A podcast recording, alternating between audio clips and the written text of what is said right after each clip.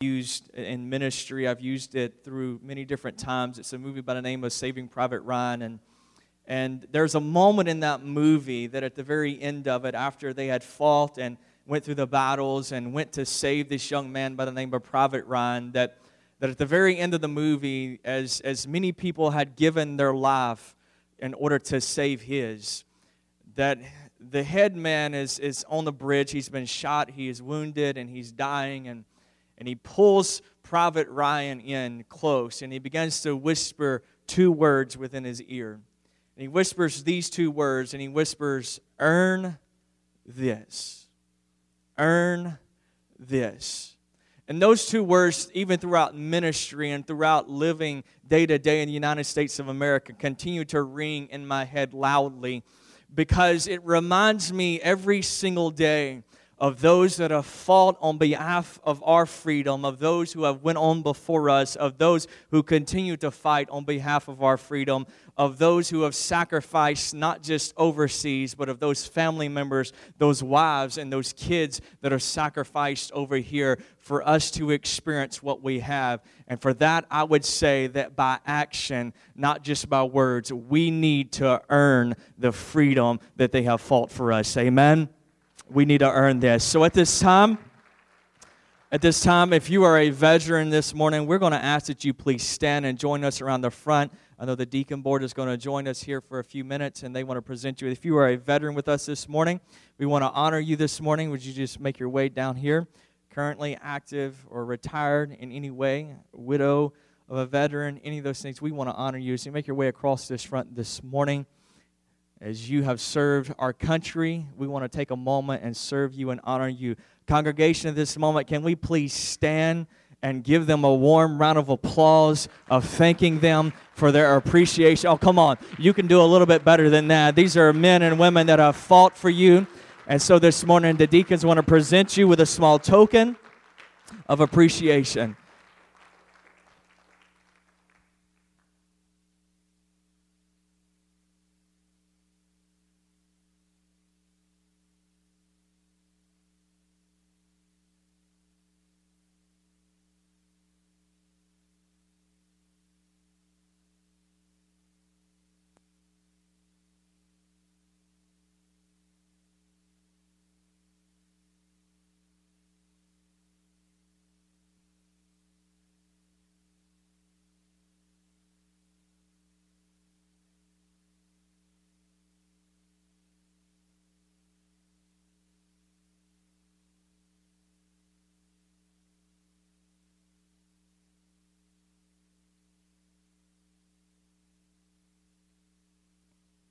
Come on, congregation, one more time. Can we honor those who have so fought for our freedom this morning? Thank you so much, men, for your service to our country and your continued service to our community. We honor you, and we just don't want to say thank you this morning, but I've learned very recently that more than just thank you for your service, it's more important to say you are never forgotten. And so, uh, thank you so much. Once again, as you're seated this morning, let's give them a warm round of applause as we honor them on this Sunday morning.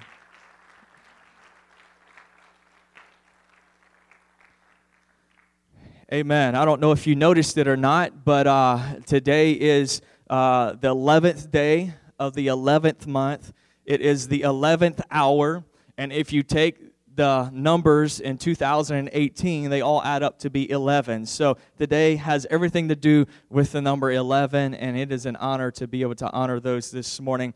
It is an honor, a huge honor to be able to be asked to come and stand on behalf of your pastor. For those of you who do not know me, I've been here a couple of times and uh, I just feel as family now. That's what I was told this morning. Just roll with it, your family. So just go on. So I don't like doing that, but uh, it is an honor to be able to come. Uh, my name is Lee Weatherly. I am now full time evangelism, and uh, it is a great honor to be to be here. I had actually today was free on my schedule, and uh, God just always works things out. Amen.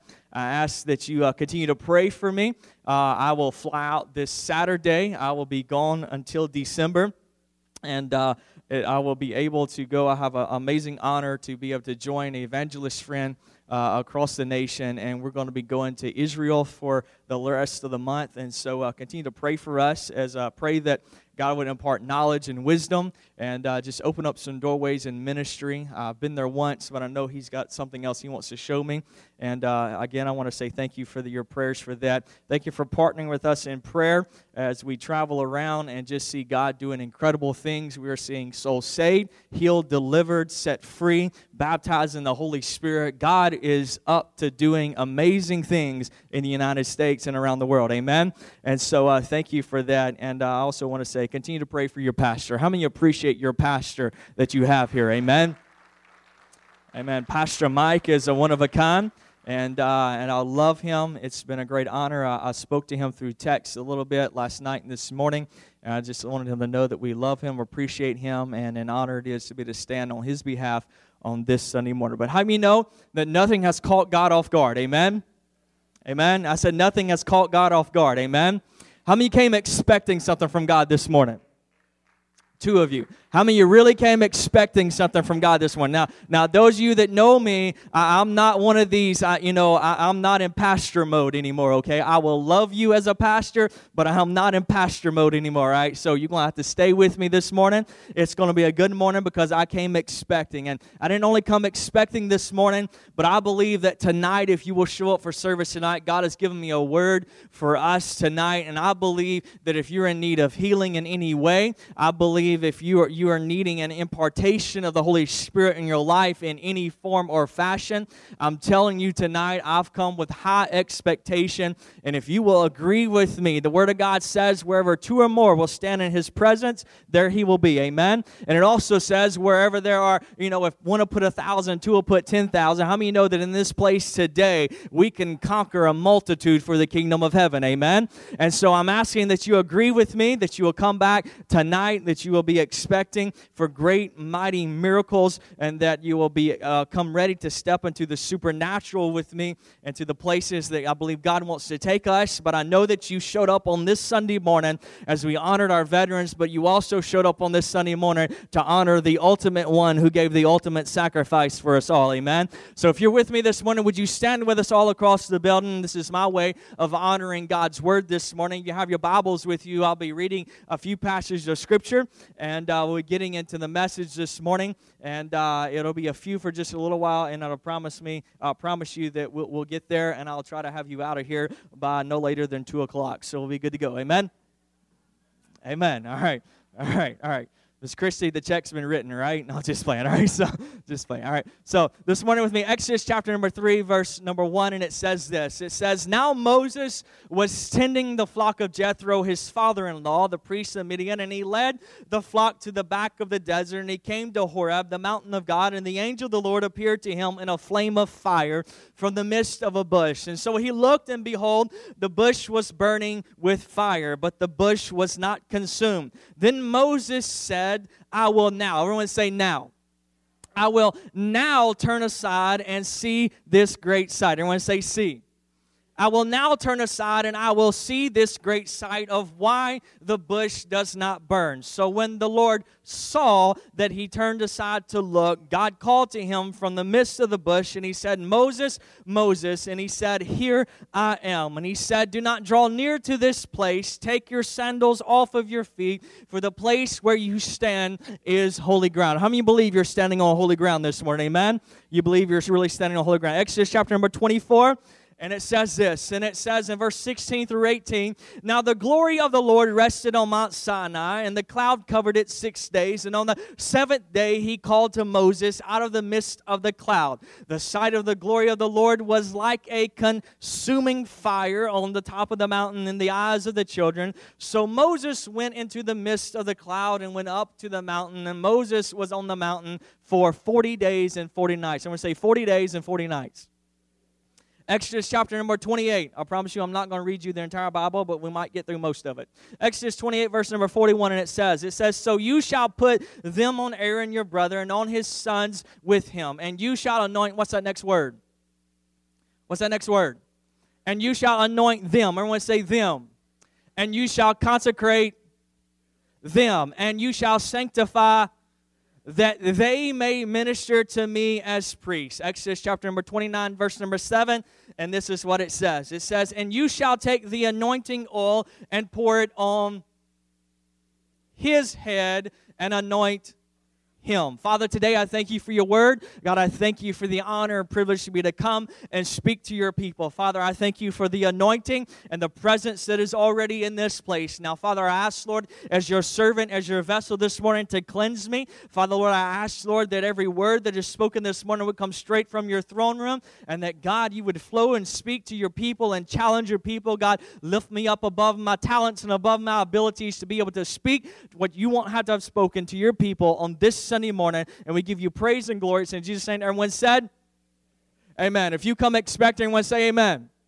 Amen. You may be seated this morning. This morning, I want to speak to us for the next three hours on the message called It Takes a Vision. Amen.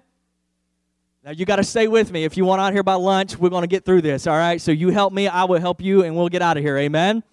Amen. So, so don't be crude and don't be rude, uh, rude with that. All right. So just because I said that doesn't mean that you have to shout me down just because you want out early. All right. So, so we're going to be talking about this morning on it takes a vision. Lean to your neighbor and say it takes a vision. Come on, say it like you mean it. Lean to your neighbor and say it takes a vision. It takes a vision. I began to think about this word and I began to think about this story and this passage that, that God had, had begun to speak into my spirit. And, and if you'll notice in Exodus chapter number three, whenever we read the passage of scripture, we, we find to where there's a famous story and a famous passage that we all know of a man by the name of Moses who was on the backside of a desert. And while he was on the backside of a desert, he was back there for 40 years. On the backside of the desert, while he was there, he came upon a bush that was burning but not being consumed. We all know that story. How many ever heard that story before? Amen. And so I began to read that story. And, and as I began to read that, I began to see how God was giving him a vision. He was giving him words. He was giving him a dream. He was he was speaking to him of direction, if you would have. He was giving him a vision of where to take his people. And it says that as Moses turned aside and he began to say, that there was a word that caught my attention, and it was a word that says now. Everyone say now. And it says, And so he looked, and, and behold, the bush was burning with fire, so the bush was not consumed. And he says, I will now turn aside and see this great sight. I will now turn aside and see this great sight. And also was reminded of a scripture in the Word of God that says that, Behold, now I will do a new thing. Everyone say that. Behold, now I will do a new thing. Amen. God didn't say in His Word, I'm going to do it tomorrow. He didn't say in His Word, I'm going to do it next week. He didn't say in His Word, I'm going to do it next month or next year or 50 years down the road. He said, I am going to do a new thing when? Now. Amen. Now, don't take that out of context because I believe in holding on to traditional things, of things that God has placed in order, of things that we have to hold on to. But can I tell you something that if we live our day to day based off of what happened yesterday, we will never make it through life. Amen. God has something new and fresh for you every single day. His mercies are new, His blessings are new. And when we come into His house on a Sunday morning, as we honor those that have sacrificed for us, we need to come in and honor Him who sacrificed the most for us and come with an understanding of saying, God, you have come to do a new thing in Monticello First Assembly on this Sunday morning. How many are ready for a new thing to happen here at Monticello First Assembly? Amen. Oh, come on, you got to help me out this morning. I said, How many are ready for God to do a new thing here at Monticello First Assembly? One that no eye has seen, no ear has heard, no mind can understand. You can't even think about what God has in store for you. Amen? God will do a thing now. It takes a vision. Then I began to read and I began to look upon the fact that, that as you study all throughout those different scriptures that we read, it began by saying, as Moses began to anoint, that it says he anointed first them. Everyone say them. He anointed them. And then he anointed him. Amen. This morning, I want you to get on the page with me of understanding that God wants to take you as his son and you as his daughter into a place of the supernatural. God wants to take you to a place that you have never experienced. He wants to take you to a place that's not how it was 40 years ago, a place that's not how it was 100 years ago. Guess what? He wants to take you to a place that's not even how it was on the day of Pentecost because He has something new and even greater today for us. Amen. He has a new thing for us. God wants to take us into the supernatural. Amen. But you must understand that when you study the scripture and you study what God was placing in order and given a vision to a man by the name of Moses about the wilderness tabernacle, that there was only one man who could enter into the Holy of Holies. There was only one person who had a special anointing that was placed upon him that could enter in. But I came on this Sunday morning to let a people know here at Monticello First Assembly. I came to let you know that there's an anointing that God wants to place not upon them, but He wants to place upon you, upon you, and upon you, and upon you, and upon you. You see, I am tired of standing in the natural within the church world. I'm ready to get involved with a church that is moving in the supernatural. Amen a church that is moving to the things of God that are greater than what we can do. Because when we step into things that are greater than what we can accomplish, can I tell you, it gives blessing and glory and honor to the one who can accomplish those things. Amen. So we see on the backside of the desert where Moses is being given a, a, a, vision as God is speaking to him, and he comes across this bush of, of a fire that is burning, but it's not consumed. Now, as he begins to speak to him, he begins to speak to him, and he says, Moses, I have called you to go and set my people free. Everyone say that. Set my people free. Amen. You know the whole story. You know the song, Pharaoh, Pharaoh, oh, let my people go. All right. So you grew up on that if you've been church any length of time. But you must understand this as well. It is not God's intention just for you to be set free. I need some real people in church this morning with me, amen? It is not God's intention just for you to be set free. You see, as an evangelist, as a pastor, I get so sick and tired of seeing people that come down to the altar and get set free, and God performs a miracle in their life, and they experience Him in a mighty, powerful way, and then they go back, and for the next six months, two years, three years, ten years, all they do is sit on a pew and take up my wonderful oxygen that I'm trying to breathe when I'm up here trying to preach to you. I'm ready to see people that when they get set free and they experience something in the supernatural, that they understand and they say, God, I am not settling for just a breakthrough in my life. I am not settling just for you to set me free. God, I am moving into the supernatural to where I can experience you on a day to day basis in a way like I've never experienced you before. Can somebody give God a shout of praise in this house on this Sunday morning?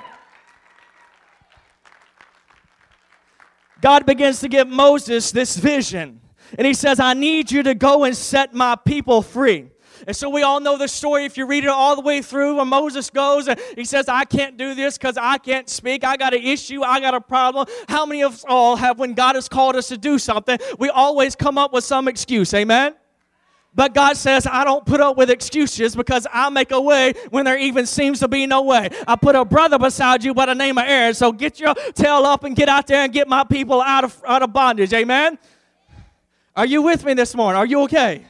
And he says, I've given you a vision to conquer and possess some things that the enemy has stolen from my kingdom. I don't know about you, but I came here on this Sunday morning because I am ready to possess some things that the enemy has stolen. Now, I don't know about you, but I believe that there are some things here, Monticello First Assembly, that the enemy has stolen from you, that the enemy has stolen from some families, that the enemy has stolen from this church. You can look around and you can say, well, we got a good crowd this morning, but can I tell you on this Sunday morning, God's not intended for you to just settle for us four and no more. He has called you to reach a community that is lost and died. And you may look around, you may say, I see an empty pew, but when I look across this sanctuary, I see a sanctuary that is filled with souls for the kingdom. I see a sanctuary that is filled with the crack addicts. I see a sanctuary that is filled with the alcoholics. I see a sanctuary that is filled with the prostitutes. I see a sanctuary that is filled with the homosexuals. Why? Because they are coming into the presence of an almighty God, and God is stepping them into the supernatural and setting them free. Can somebody give God a shout of praise this morning? But it takes a vision. God gave Moses a vision, and he led them up to the place the plagues happened everything happened to the point to where pharaoh let god's people go. I don't have time to go here this morning but we're going to go here for a few so many times we look at that and we just say, well, he just let his people free. But if you read a little more in depth, you will understand that the very one who kept them in bondage for so long was also the very one who took all the gold and all the silver and everything and placed it right into the hands of the slaves. Now, I don't know about you, but that don't make any sense to me. Right? It's time that we understand that we don't just come and ask God to set us free, but we come with a boldness of understanding that it is God's will, plan, and purpose to not just set you free, but it is His plan and it is His purpose to prosper you in the things of Him. Amen? Then you will find later on down the road where it says where Moses was taken to the top of a mountain and for 40 days and for 40 nights he was on top of the mountain. Now some people would say that in that time frame it took 40 days and 40 nights for God to speak to Moses and write the 10 commandments. Now if you believe in that, well, I don't know what else I can tell you, but, but God is a slow writer if that's how it is. If it took him 40 days and 40 nights to write the Ten Commandments, then guess what? He's pretty slow at it. But I believe that if the God who spoke one spoken word spoke angels into existence, and the God who spoke it one spoken word spoke creation into existence, and the God who spoke at one spoken word spoke galaxies into existence, that it didn't take him 40 days and 40 nights to write the Ten Commandments. Amen? So, on this mountaintop, we need to understand that God was giving Moses another vision. He was giving him another direction. And I'm here to tell you here at Monticello First Assembly because I believe I have a prophetic word for you this morning that you received a pastor and you prayed for a pastor. But it's not up to you to settle just because you have a pastor. It is still up for you to be the church that God has called you to be. It is not his responsibility to reach the lost out there. It is your responsibility to fill the pews up. So if you blame him because there's an empty pew, you need to look yourself in the mirror, baby, and say, It is my fault. It is my reason. God has called me to reach my community. Are you with me this morning? You got to keep a fresh vision on the inside of you. A fresh vision on the inside of you. So God began to speak to Moses again, and he said, He said, I'm giving you direction of a place that I want you to take my people. They've been set free out of bondage, they've been set, free out of slavery, but I want to take my people into a supernatural place that no one has ever been before. For 40 days, he begins to give him specific instructions on how to build the wilderness tabernacle. The wilderness tabernacle. A place to where was made up of three different parts. There was the outer courts, there was the inner courts, and there was the Holy of Holies. I want to say that. Say the outer courts, the inner courts, and the Holy of Holies. Isn't it ironic that in the outer courts, the light that is being presented is still natural light. It's the sun. When you step into the inner courts, there is a lamp with seven uh, candlesticks that is lit by oil, which is still natural light. Are you with me? But whenever the priest would enter into the Holy of Holies, there was no natural light. Whenever you were in the outer court, there were still people that were providing and bringing provision for you. Whenever you were in, in, the inner court, there were still people moving in and out that were bringing provision for you, bringing the bread, bringing the oil, bringing the incense, bringing all those things. There was natural provision for you. But when you step into the Holy of Holies, there is nothing natural about it. You see, so many times we think we've stepped into the Holy of Holies just because we got goosebumps over us, and I just fell on the floor, and I just spoke in tongues, and I just danced all over the place. Are you with me this morning? But when you step into the supernatural, there is absolutely nothing natural about it. And I don't know about you, but I'm ready to see not only this church, but I'm ready to see the church step once again into the supernatural. Amen?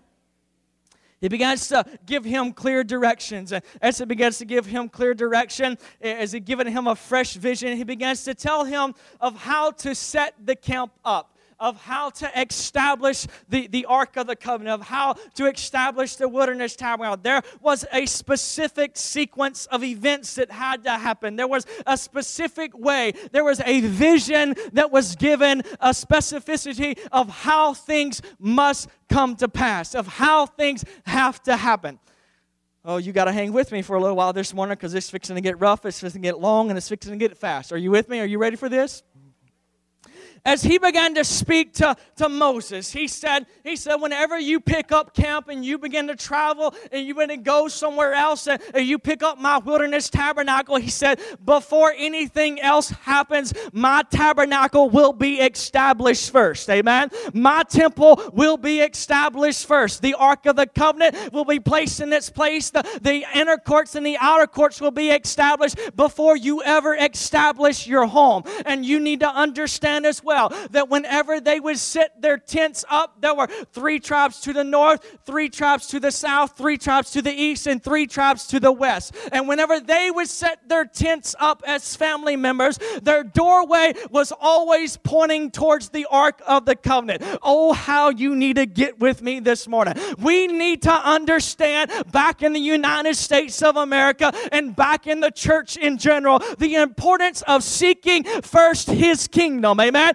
We need to understand that when things are going wrong in your family, when things are going wrong in your life, when your teenagers are acting like heathens, it's not about just saying they're just a teenager. It's about you examining your own life and understanding. Is the temple of God placed first in our life? Is the ark of God placed first in our life? When you wake up in the morning and you step out of your bed, are you facing into the presence of God? When your feet hit the floor, do demons begin to tremble because they see and they know that there is a man or there is a woman of God who has been spending time in the presence of God and she or he just woke up. So we better be on our best lookout because they are coming to take a little more territory. We need to understand in this 21st century that we are living in, it says, Seek ye first the kingdom of heaven, and then everything else will be added unto you, baby. God can't help you with your first 10 things if you can't get the first one in order. So stop trying to get the other nine in order and asking God to get those in order when you just need to get your house in order.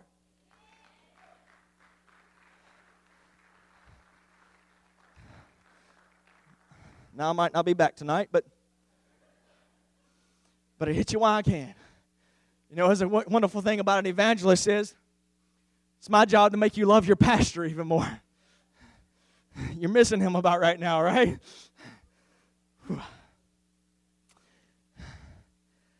Everything had an order, and God had to be first. Three tribes on the north, three tribes on the south, three tribes on the east, and three tribes on the west. A total of 12 tribes. On the end, where the gate was, the entrance into the outer court. Can anyone take a wild guess as to what three tribes were there? My mind escapes the third one, but I know two of them. Can take a wild guess? You had the tribe of Levi, the Levitical tribe, because of the ease of access of getting into the outer courts and the inner courts and going into the Holy of Holies. The priest tribe, they had to have ease of access. But then there was another tribe, and that's the tribe we're going to focus on because the other one, I guess, gets, gets overlooked. He's kind of lonely. Y'all can study him sometime, but not today.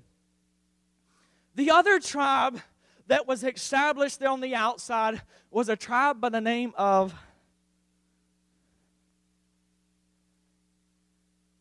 You're just waiting, right? Judah. A tribe by the name of Judah. I want to say Judah. Does anyone know what Judah means? What? What does it mean? Praise. Want to say praise. Judah means praise. Because you see, Judah, Judah was the tribe that when they were wandering around in the desert, they were the ones who led them. You ever been in a desert season of your life? You ever been in a dry season of your life? You ever felt like God is nowhere around and you can't hear a single thing? You don't know what He's speaking, you don't know where He's leading, you don't know where He's going? Well, we need to get back to the basics of understanding of why God set some things in order. Because the reason why He had the tribe of Judah lead them while they were wandering around in the desert, they played the tambourine, they sang, they praised.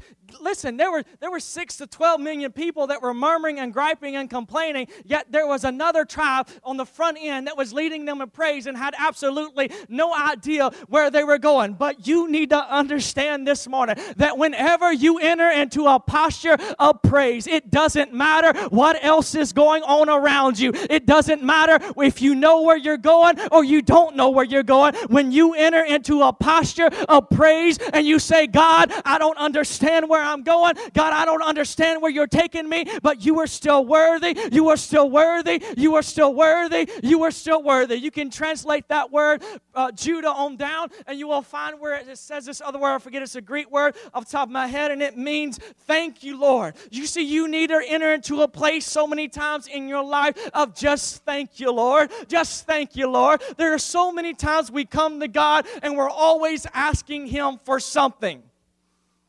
When you come down to these altars, nine times out of ten, what is your prayer? Oh, God, I need. God, I need.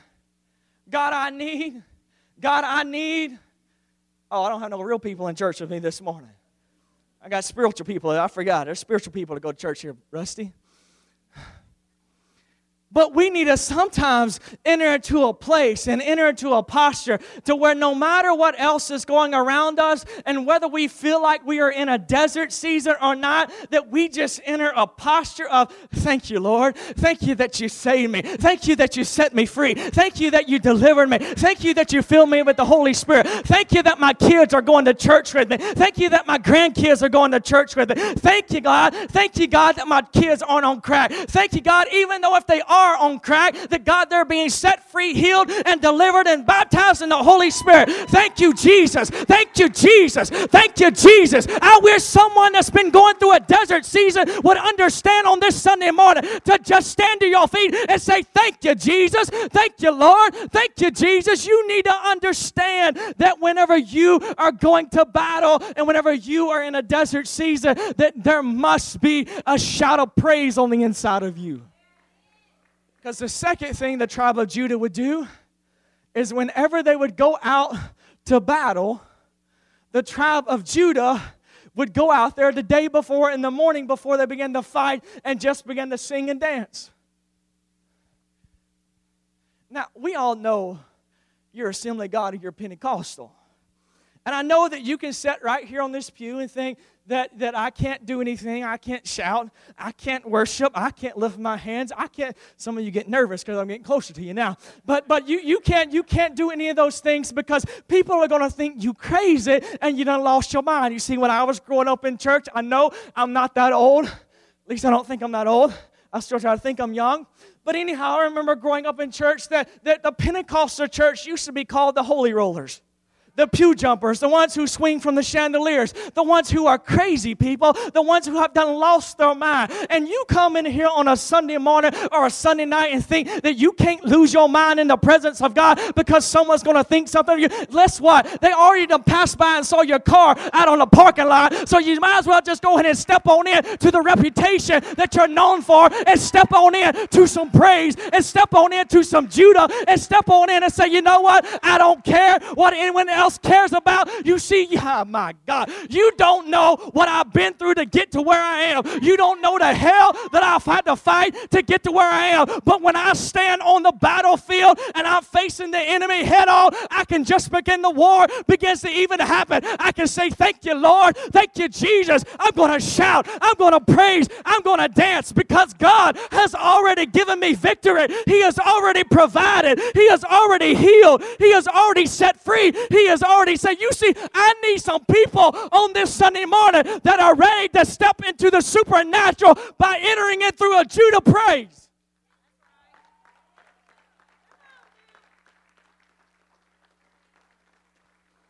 My God, I got 15 minutes to go.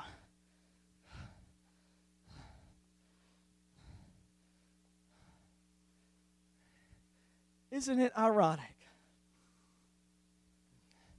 that before before you could step into the outer courts to even get close to the presence of God that you had to go through the tribe of praise.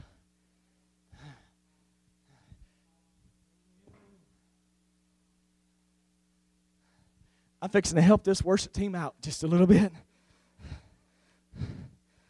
Because you see, I know what it's like to stand before a bunch of religious church people on a Sunday morning with your tie on and, and, a suit on. And I'm just talking in general, so please don't get offended. And you come in and you're going through and you're saying, he better finish by 12 o'clock. Because Huddle House is going to get full. All the other places going to get full. You can pay me later for that promotional. Everywhere else is going to get full. And I am hungry and I'm starving. And I didn't come to listen to someone scream, spit, holler. And by the way, I came and they didn't even sing my song. How can I worship? You laughing now. How can I worship when they didn't sing my song? That's not the right page number. How can I worship when they didn't sing my song? I feel like just staying out in this territory for just a little while. It's getting deep in here. Might as well get ready to swim. I hope you brought your snorkel with you. How can I worship? I, I don't even like that song. That's a new song. That's an old song. That's, that's, that song puts me to sleep. That, that song don't even mean anything to me. Guess what, baby? They didn't sing because of you. And you don't come to church to lift up a worship and lift up a praise because it makes you feel good. I didn't come to let a praise out just to make you feel good or to make me look good. I came and I sing a song because yet he is still worthy. He is still the King of Kings. He is still the Lord of Lords. And whether you like the song or you don't like the song, guess what? It's never never been about you, it's always been about Him. And when you make it about you, you need to go find you somewhere else because we ain't about you and Him. We all about Jesus Christ, the Son of God, the King of Kings, the Lord of Lords, the one who gave His life for you. That's why when you come, you need to come with a shout on your lips and a voice on the inside of you saying, You know what? I can't wait till they begin to sing on this Sunday morning because I got a fire that is shut up in my bones. I can't, my God.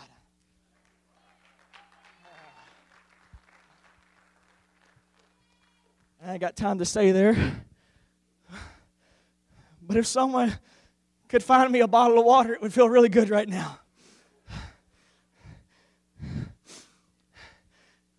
In order for you to enter into the supernatural, into the inner courts, into the Matthew, just being mean now, into the outer courts, into the inner courts, in order for you to enter into, you had to first enter in through praise.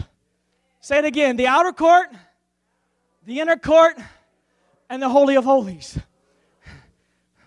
We say this all the time when we quote this all the time.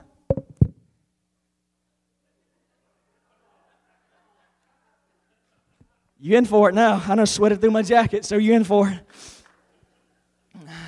Psalms chapter 100, verse number 4. Does anyone know what Psalms chapter 100, verse number 4 says?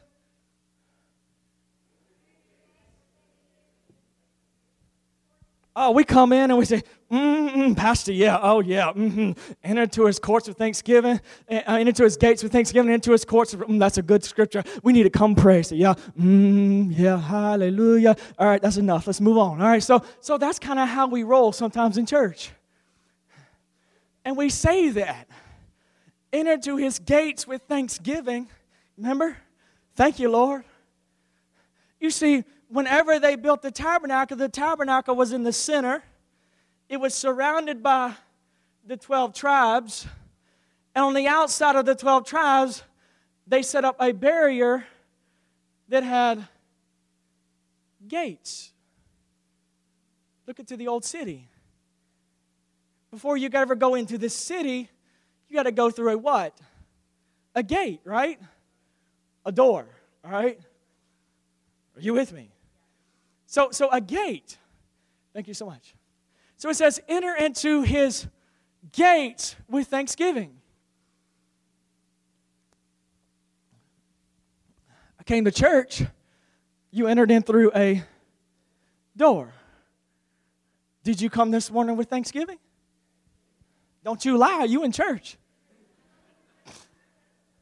I know some of you you were fussing and fighting at your kids in the parking lot, all the way from your house to the parking lot, and you get out, you button up your suit, and you go, Oh, thank you, Lord. It's been a great day. You walk in, and the greeter greets you and says, How are you doing today, brother so and so? Oh, it is such a lovely day. God is just so good. We have had absolutely no, my kids are just angels. You know they are the devil running loose in your house. yeah, I'm talking about you, all right? So. Move over here, teenagers. They, they'll come after you. He says, Enter into my gates or his gates with thanksgiving, but enter into his courts with praise. I want you to understand the revelation behind scriptures that you've been reading all your entire life. David was proclaiming here that whenever you step into the city, you need to come in with thanksgiving. But before you could ever get into the outer court, court, courts, you have to enter into his courts with and you leave out of here on Sunday mornings and Sunday nights and Wednesday nights and wondering why God ain't done nothing in your life, maybe it's because you ain't entered into his courts yet. You still love me? Good. I didn't think you did there for a little while. You have to enter into his courts with praise. That is why praise is so important. I got eight minutes and three pages of notes to go. Praise is so important. Push your neighbor. I know if your husband, your spouse, your wife, whatever, I know you want to push them a little bit harder, but push your neighbor and look at them and say this say, I'm about. Oh, come on, you got you got to get with me. You got eight minutes to get with me, all right? Say, I'm about. Come on, look at your neighbor. Don't look at me. Say, I'm about to praise my way in.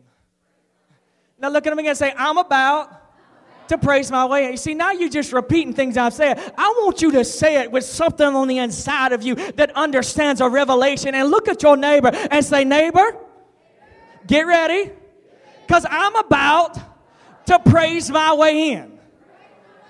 You see, I don't know about you, but I found myself in some lonely times in life. I found myself in some times in life that people walked out on me and stabbed me in the back, and I never thought they would. But can I tell you something this morning? That whenever you are going through things in life, you got to Judah your way in the lonely times. You got to Judah your way in the bad times. You got to Judah your way in the good times. Because you see, the reason why you make it through what you make it through, the reason why that you are here this morning is because of a praise. You see, when you're broke, you got to understand that there's still a praise on the inside of you. When you're sick and you're down and your kids are sick and they're down, you still got to Judah your way through. When you are thirsty and you are dry and you're in the wilderness, you still got to Judah your way through. When your children's done gone crazy and they're on drugs and alcohol and they're sleeping around with every girl on the street corner, every guy on the street corner, you still got to come to church and enter into his gates with thanksgiving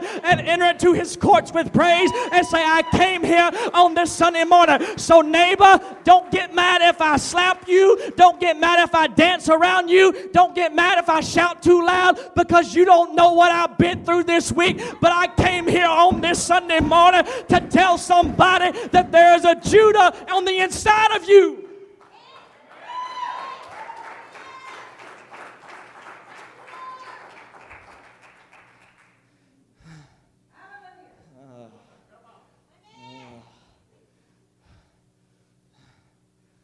When you translate praise down, it also has a word by the name of yada. We say yada. Yada is that word I was looking for earlier. That means thank you, Lord. Yada is spelled Y A D A H.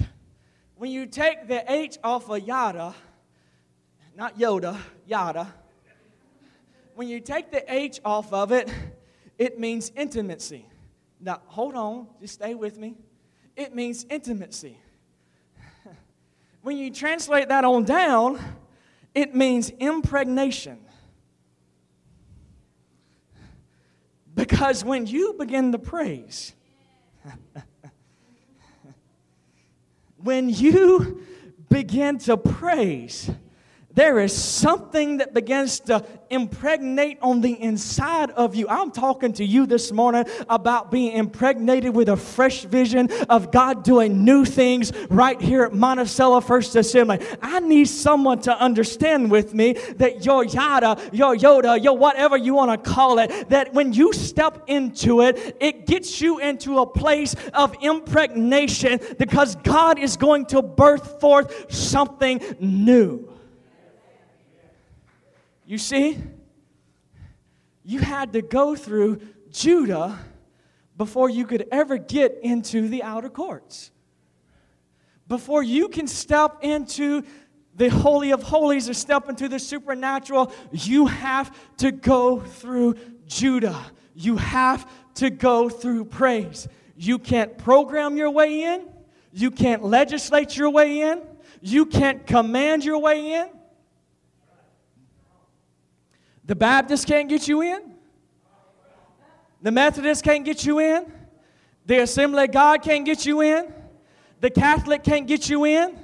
The priest can't get you in. The Pope can't get you in. The prophet can't get you in. This worship team can't get you in.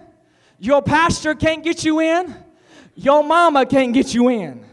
And your daddy can't get you in and your brother or your sister or your auntie or your uncle or whoever it is in your family, there is absolutely no one that can get you in to the presence of God. But you can shabak your way in. You can praise your way in. You can impregnate a new vision. You can begin to worship your way in.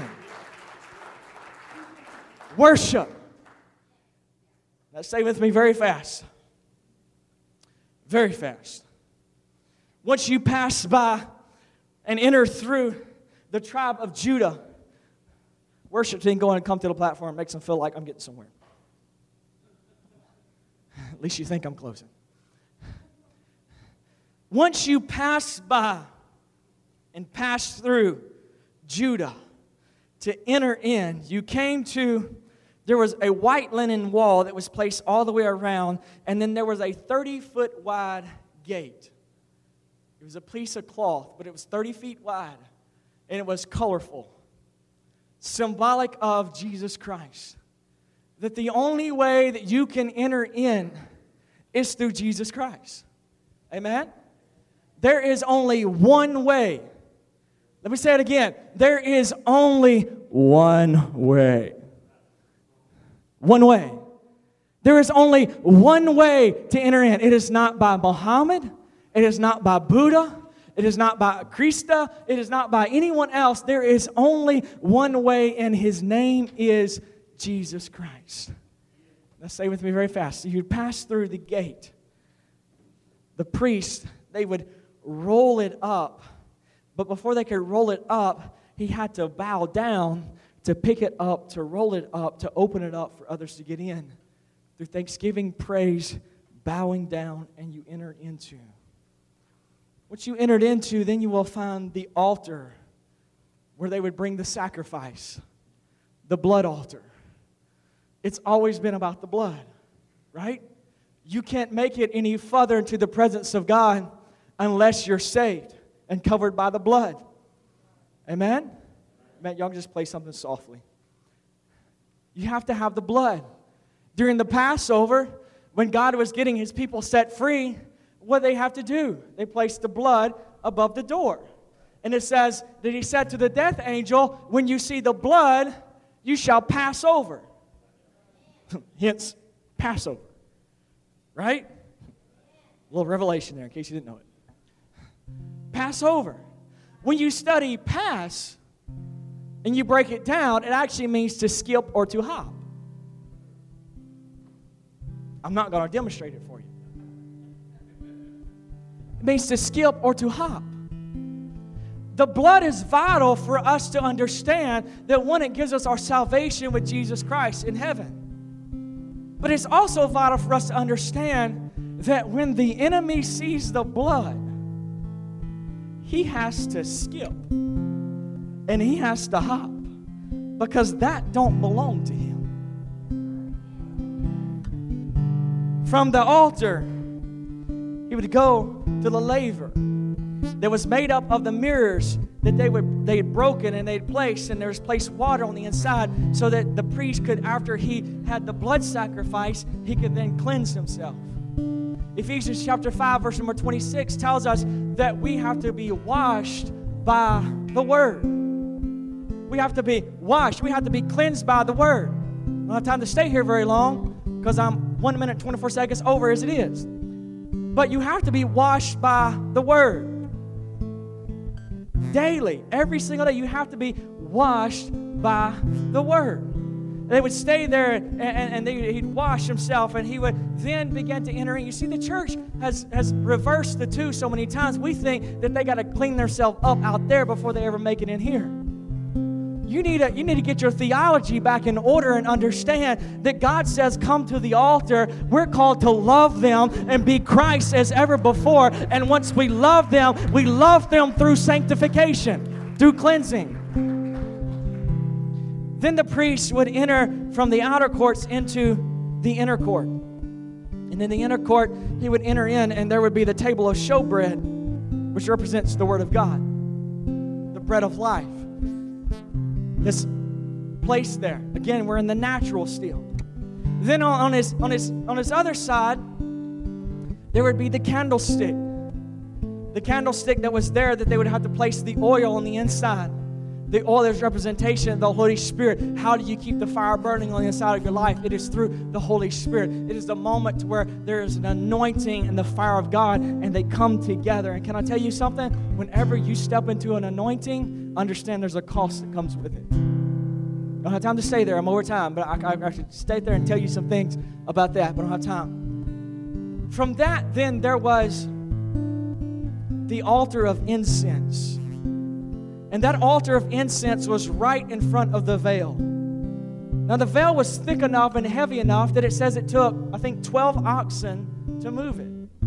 Right? Now, I'm not here to debate with you. Uh, nobody really knows, and we're not even going to discuss this, of how the priest entered into the Holy of Holies. If it took 12 oxen to move it, we know he didn't pick it up move it. You with me? So there was a supernatural thing that had to take place before he stepped into the next realm, the next dimension, the supernatural. And the priest would come and he would stand before the altar of incense, and I believe it was three elements that he would take. And it says that he would stir those elements together and he would place them on the altar of incense. It's also known as the altar of worship. You see, to get in, first, got to come through praise. Now, when you want to step into the supernatural, you got to go through worship. But it didn't say that he just placed one element on, and then another element on, and then another element on, and just let it go and just begin to worship. No. It says he took the three elements and he began to stir them. You don't know how it is that you know that you've begun to enter into a realm of worship? It's when there begins to be something that begins to stir on the inside of you, that it's no longer words on the screen. It's no longer you just following where they're going. Guess what? Worship sometimes, and really and truly, true worship most of the time, is not even saying what they're saying. It's entering into a place of just thanks and a place of honor and a place of saying, God, you're holy, you're worthy, you're righteous, you are God alone, you are the King of Kings, you are the Lord. It is a place of worship. the priest would stand there. I promise, I'm hurrying, I promise. Priest would stand there. He would stand as he began to place those elements there, and he would begin to remove his robe, his priestly robe. He began to remove it. The jewels that were all on him, he began to remove those the crown that was upon his head as the priest, he began to remove those and he began to set them to the side to the point to the place where the priest was standing there in his undergarments. Was. For the same reason and why when David was bringing the ark back into the city, he was trying to reestablish the presence of God, that it says that he danced before the Lord with all of his might until he was in his undergarments What does that mean? It means that you have to enter into a posture as David and the priest that said, I am no longer a priest, I am no longer a king, I am a nobody. I am simply a creation created by you. There is nothing about me, there is nothing special about me. I am here in humility. I don't know about you, you standing in the open in front of people in your undergarments is pretty humiliating. I am here standing humble, worshiping. And then it says they would take oil and they would pour over his head and let it flow down all the way. They would rub his entire body down. Have time to get into that. You'll notice when Mary Magdalene went to anoint Jesus, what does it say she anointed him at? His where? His feet? His feet? Everyone say feet. How many say feet? Feet? How many say feet? Raise your hand. You ever read the other Gospels? The same story is found in two other Gospels. You know where it says that she anointed them? Never even mentions his feet. This is just my opinion. You might disagree, and your pastor might disagree, but I'm just telling you my opinion. Mary Magdalene received a revelation of who Jesus was, and she knew that he was about to go to the cross and give his life. But Jesus, up until this point up to this moment, he had fulfilled every single law that it took to fulfill the priestly, priestly lineage. Everything. He had fulfilled everything, except for he had not been anointed. Are you with me this morning? He hadn't been anointed. He was the Son of God. He didn't have to be anointed. But if he fulfilled everything else, why wouldn't he fulfill that one too? Remember the scripture said, You shall anoint them, and then you shall anoint him. Before him can ever get into there, he had to be anointed. Twice, and the other, and, and, and two other gospels, you will find that when she came before Jesus, that it doesn't even mention about her anointing his feet. It says that she took it and poured it over his head the priest would have six quarts of oil poured over his head. That's how much it takes to keep your car running. Six quarts. And some of you get mad because the pastor put a little dab on your head and it's a little oily the rest of the day. Come up here tonight and I'll bring six quarts. We'll see how it goes. Just kidding. It was anointed. The priest was being anointed before he could ever step in. Could it be that the reason why Mary anointed his head and the reason why it talks about her anointing his head twice and only mentions about him anointing his feet once, could it be, now this is just me, could it be that before he could step beyond the veil and rent it in two, he had to be anointed to fulfill every single thing? Because his next move was dying on a cross, entering into the Holy of Holies, and rending the veil in two so that you and I can have access. Why did you say all that you said this morning? I said it to set you up for tonight. Because before you can step into the supernatural, you got to come through praise. And when you come through praise, you got to get back to the altar because it's always about the blood. And then you got to have yourself washed by the word. And then when you wash yourself with the word, then you enter in and you partake of the word of God by the bread of life. Then you reach over and you grab a hold of the anointing oil of the fire of the Holy Spirit and you begin to pour it all over your body and all over your life. And then you stand before God in a posture of worship and then you step into the supernatural. But how did it start? It started with a vision. You want to see this community stepping into the supernatural? You want to see this church stepping into the supernatural? You better catch hold of the vision of the man who stands behind that pulpit. And when you catch hold of the vision, then when you come on every single service, you need to come into his gates with thanksgiving and enter into his courts with praise, and then enter by the altar, by the laver, by the fire, by the bread, by the word, and then enter into a posture of worship. Would you stand with me all across the building this morning? I know it's 12 minutes after. But you know what? I don't preach long just to hold you hostage. I don't. I preach because there's a hunger for the word. I preach because I want to see you get to the place where God wants to take you tonight. Because I'm in high expectation. But how's it going to happen? It's going to happen by us coming in with a spirit of expect- expectancy, a spirit of praise, a spirit of worship, and stepping into the supernatural. Amen? Every head bowed, every eye closed for just a moment.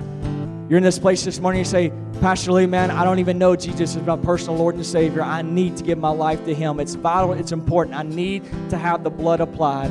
If that's you this morning, you say, Pastor Lee, that's me. Would you just slip your hand up? Would you pray for me? That's you. Thank you. Thank you. Thank you. Anyone else? Anyone else? Thank you. This morning, but everyone repeat after me? Say, Father, thank you for another opportunity that you have given me for salvation. God, I ask that you come into my life, that you change me. I cannot change myself. God, I need you. Jesus, I believe you went to the cross, you died, you were resurrected so that I can have eternal life. Now, Jesus, come inside of me, live inside of me, and make me who you want me to be. In Jesus' name, amen. This morning, for the next, can I have two minutes? Can I have two minutes? Two minutes. This is what I want us to do because I want us to prepare us for tonight for just a little bit. Two minutes. I want every eye closed and every hand lifted. They're fixing to sing this song again, Waymaker, this morning. How many know He's a Waymaker? How many know even when you don't see Him moving, He's still moving? Can we just as, as we've entered this morning through praise, can, can we just can we just enter for a moment before we leave here? Can we just say thank you, Lord? Come on, can you? We just lift your voices in this. Come on, it's not about me talking. It's not about this word. They're going to begin to sing. But can you just, as a posture, just begin to say, "Thank you, Lord. Thank you for my salvation. Thank you for my healing. God, thank you. Thank you, God, for setting me free. God, thank you. Come on, come on. Can you just let your voice be known toward heaven? Thank you, Lord." And then as you begin to transit into worship, just begin to worship Him this morning. Come on, lift your voices in this place. Let's enter into a posture of worship for the next two minutes. For the next two minutes, come on, lift your voices in this place this morning.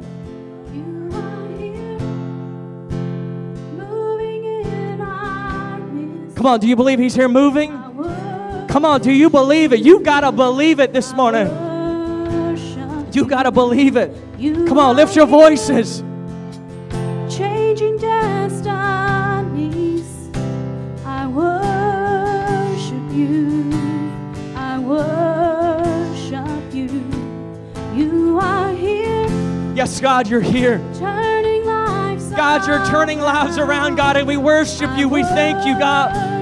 Yes, Holy Spirit, we welcome you in this place. Come on, I want a church this morning that's not worried about the time, that's not worried about the meal, but's worried about reaching into a posture of worship. Yes, Holy Spirit. I worship you. Waymaker, miracle worker,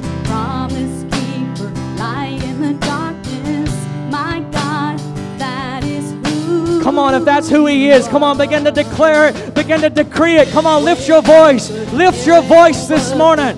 Yes, you are the waymaker, you are the promise keeper.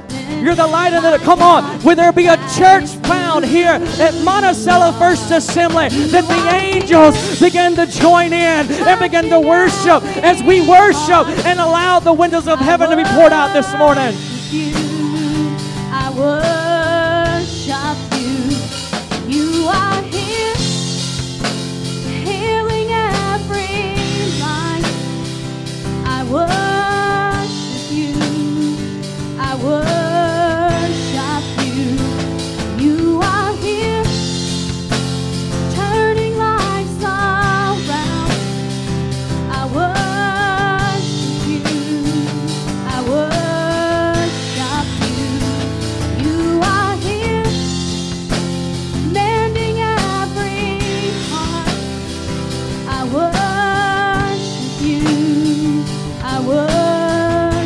Come on, one last time, one last time, one last time. Lift your voices. Miracle worker, promise keeper, light in the darkness. My God, that is who you are. Come on, He's the waymaker. Waymaker,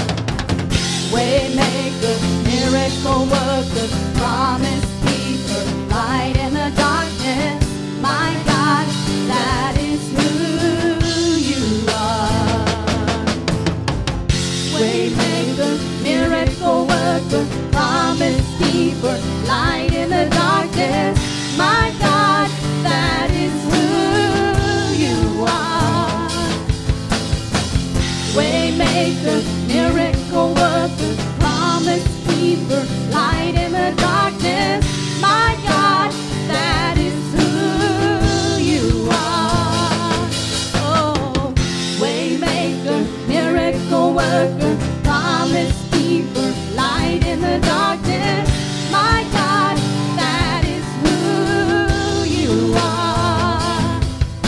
Father, today we thank you for your presence, your power, and your anointing that's in this place. God, I thank you for the lives that are in this place that come hungry for your word. God, I thank you, God, for their sacrifice. God, we thank you for the veterans that are in this place this morning. God, for their service to this country and to your kingdom. God, this morning, God, we thank you and we lift you up.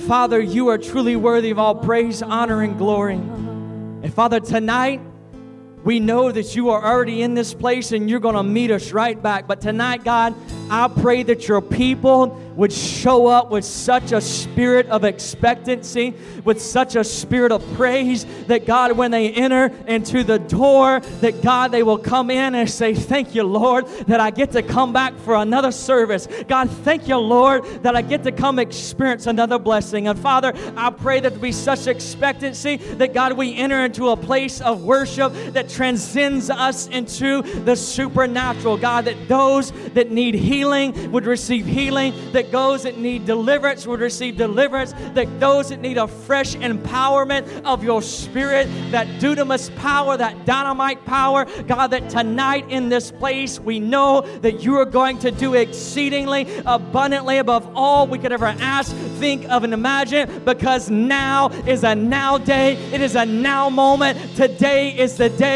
of the Lord, and we will be glad in it. We come rejoicing in your house on this Sunday morning and this Sunday night. Could you give God a shout of praise on this Sunday morning as you leave out of this place? Hug someone, tell them that you love them, tell them it's so good to see them. We will see you back tonight, and I ask that you come with a spirit of expectancy in this place because if you come, I promise you, if you come, God's going to do some things in this house. God bless you and hope you have a blessed rest of this evening.